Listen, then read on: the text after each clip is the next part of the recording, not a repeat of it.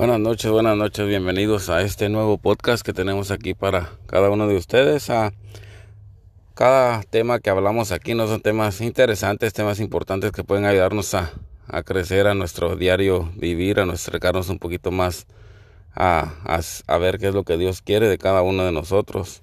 Les pedimos por favor que los compartan, que que se los compartan en, en sus medios sociales y que se los compartan a sus familiares, amigos, a todos los que conozcan para que llegue hasta los últimos rincones de la tierra. Ah, el día de hoy vamos a hablar un poquito sobre Jesús. Ah, esa pregunta de que Jesús le hizo a sus apóstoles en Marcos y en Mateo, cuando donde dice Jesús le pregunta a sus apóstoles, ¿quién dice la gente que soy yo?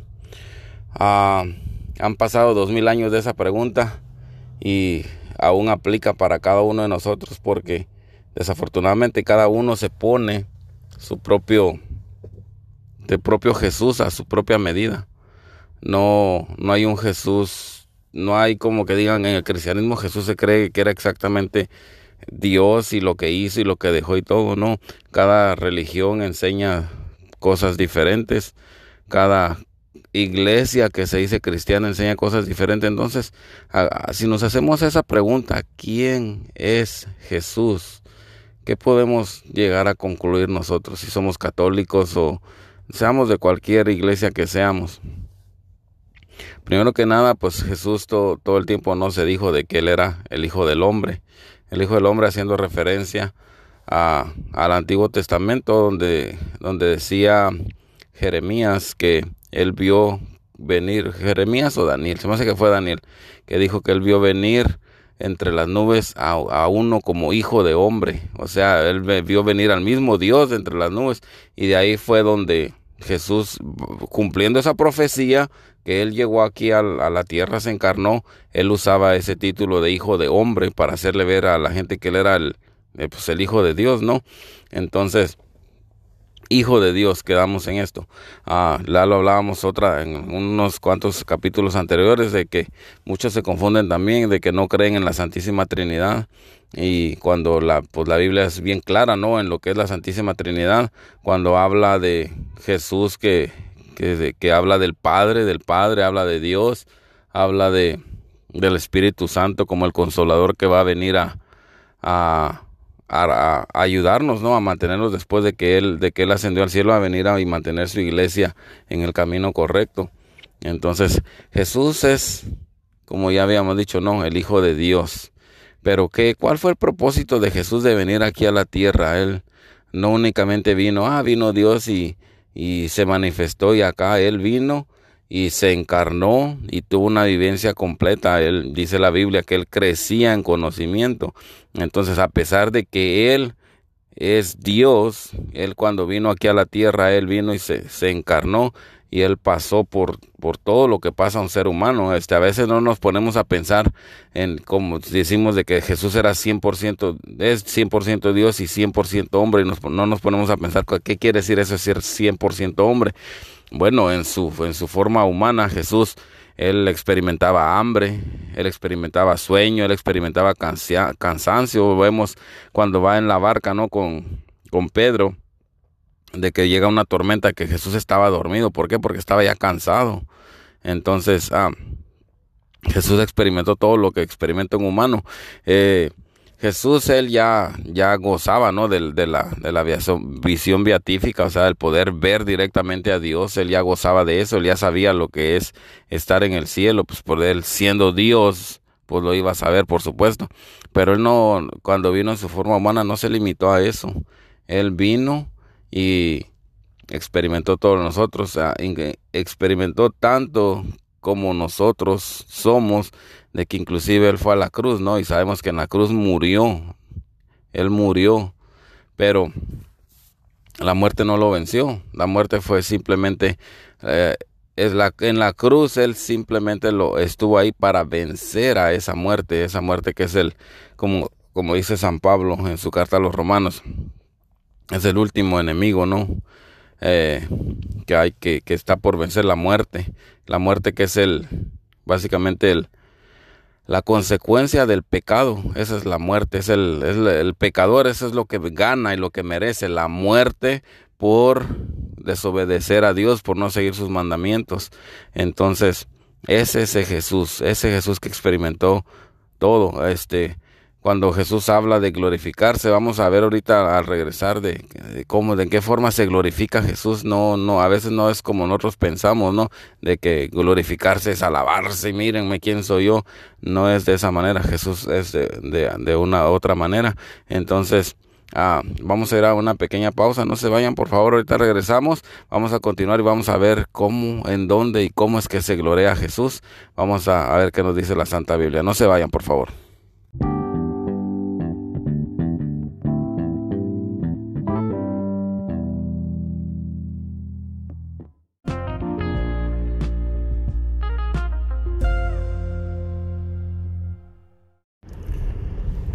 Estamos de vuelta, gracias por continuar aquí con nosotros, ah, pues volviendo a lo que Jesús es, ¿no? En, en, su forma humana, lo que Él significó para nosotros, ¿no? Traer nuestra, traernos la salvación ah, y el, el, amor de, que Dios nos demuestra cada momento cuando nos mandó a su Hijo, ¿no? Para que nosotros pudiéramos lograr esa salvación y pudiéramos reparar ese daño de que se había causado en la relación humana con Dios debido al pecado original de Adán y Eva, ya lo dice, ¿no? En, en el Evangelio de San Juan capítulo 3 versículo 16, tanto amó Dios al mundo que entregó a su Hijo único para que todo el que crea en Él no muera, sino tenga vida eterna.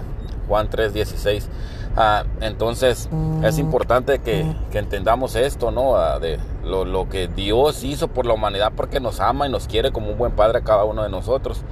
A la vez también Jesús sabía su misión a la que venía y vino a esa misión para mostrar su gloria, para mostrar su grandeza, para mostrarnos que verdaderamente era el Hijo de Dios. Entonces ah, es importante que, que entendamos esto, es importante que sepamos la forma de glorificarse de Dios.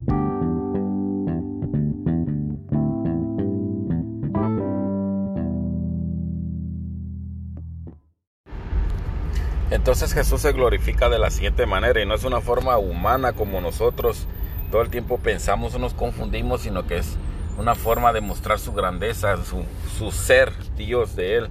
Entonces ah, vamos al Evangelio de San Mateo capítulo 16. Ah, ahí, Jesús está hablando con todos, está hablando con sus discípulos y les dice en el en el capítulo 24 le dijo, si alguien quiere venir en pos de mí, perdón, versículo 24, capítulo 16, versículo 24, si alguien quiere venir en pos de mí, niégase a sí mismo, tome su cruz y sígame. O sea, van a, si van a venir conmigo, van a venir conmigo, no es que me voy a medias o no voy o esto, no, es al 100 o nada, es la forma que él lo puso.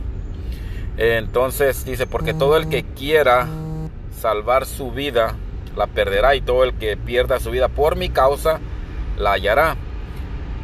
¿Por qué?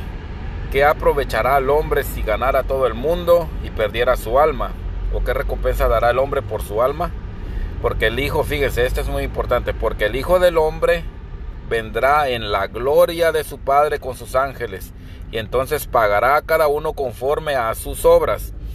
Y esta, esta es la clave donde muchos se confunden, pero fíjense, dice, de cierto os digo que hay algunos, los que están aquí, a los que le estaba hablando, les está diciendo, hay algunos que los que están aquí que no gustarán la muerte hasta que no hayan visto al Hijo del Hombre viniendo en su reino. Imagínense, Jesús mismo está diciendo, nada, de, algunos de los que están ahí aún van a estar vivos cuando van a venir a ver, cuando van a ver venir a, a Jesús en su reino.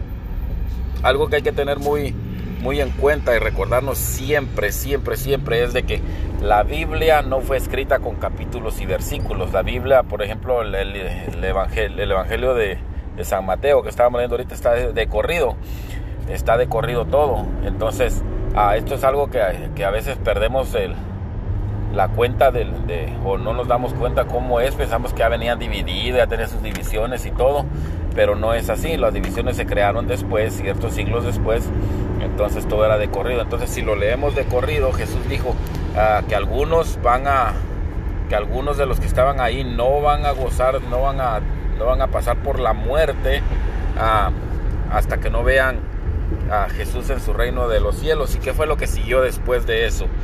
ah, después de eso, dice, seis días después, fíjese, les acaba de decir que algunos no van a, no van a sufrir la, la muerte, no van a sufrir la muerte hasta no ver el reino de los cielos, que a ver a venir, venir a Jesús en el reino de los cielos. Y que dice, continuando sin dispararnos, dice, seis días después tomó a Pedro, a, Jesús, a, perdón, a Santiago y a Juan y los llevó aparte a un monte alto y se transfiguró delante de ellos y resplandeció su rostro como el sol y sus vestidos se hicieron blancos como la luz. He aquí que los que se aparecieron, Moisés y Elías, hablaban con él. Entonces Pedro dijo a Jesús, Señor, bueno, es bueno para nosotros que estemos aquí. Si quieres, hagamos dos, hagamos aquí tres enramadas, una para ti, una para Moisés y otra para Elías. Entonces, ahí cumplió la promesa que les había dicho seis días antes. Les había dicho, algunos de ustedes, algunos de los que están aquí no van a morir sin ver el reino de Dios. Y después, seis días después, se llevó a Pedro, Santiago y Juan y se transfiguró frente a ellos. Les mostró la gloria de Dios que Jesús ahí mismo vino con su reino, ¿verdad? Y le mostró de que él vino a unir a los, la ley y los profetas, que era lo más grande para los judíos. La ley que fue dada por Moisés, recuerden que Moisés recibió la ley en el monte, monte Sinaí, y Elías, que era considerado el más grande de los profetas entre los judíos y los estudiosos. Entonces, Jesús vino y mostró que y, que, y Él se transfiguró, porque si continuamos leyendo, ah, y mostró su gloria, y si, y si, continuamos leyendo nos damos cuenta que después de que Pedro les dijo de que podía hacer tres chozas, hay una para Jesús, una para Moisés y una para Elías, desapareció Moisés y Elías. ¿Cuál es el significado de esto? Significa esto de que ya no importa, no es que no importe, sino que ya vino y dio la perfección Jesús a lo que a lo que era el Antiguo Testamento. Él vino y Jesús era más grande que cualquier profeta y más grande que cualquier dador de la ley. Entonces, porque él mismo da la ley y él mismo era el profeta de profetas, ¿verdad? Entonces, ah, Jesús aquí está mostrando que él es más grande que todo eso. Entonces, las palabras que él dice, las palabras son palabra de Dios básicamente, porque él es Dios, como de como dicen las bienaventuranzas, no. Han oído ustedes que se dijo, que básicamente les está nombrando, nombrando los, los, ah, mandamientos. Han oído ustedes que se dijo, pero Jesús, teniendo la autoridad, siendo Dios, les dice, pero ahora yo les digo, y la forma de que él, de que lo dice es una palabra con autoridad, y que quiere decir que lo que él está diciendo ahora, eso es lo que va a hacer. Entonces, ah, pues así es como está, está la cosa. Jesús es Dios, vino y se glorificó. Y la forma más grande también cuando iba caminos a Jerusalén, que dijo, ahora voy para glorificarme para el Padre. ¿Y qué fue lo que fue a hacer a Jerusalén él? A ser crucificado. ¿Verdad? Él fue y murió en la cruz. Y en esa cruz él glorificó a su Padre. Glorificó a Dios mismo. Entonces, ese es el Jesús que tenemos que creer. El que dice, el que tiene sus mandamientos, el que nos dejó una iglesia, el que nos dice que nos amemos los unos a los otros como Él nos amó, hasta dar la vida por cada uno de nosotros.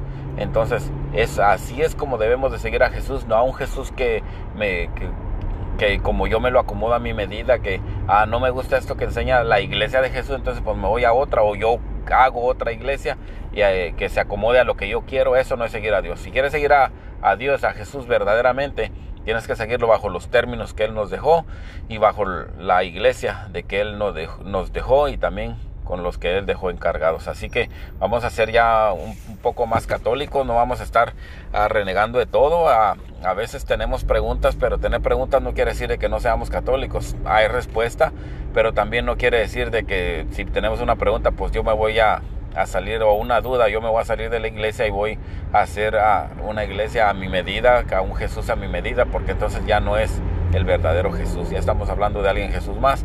Así entonces si seguimos los mandamientos de Él, cuando alguien nos pregunte quién es Jesús, vamos a poder decirles completamente, Jesús es el Señor, el Salvador, Jesús es el que nos dejó esta iglesia y pues somos fieles seguidores de Jesús, somos cristianos.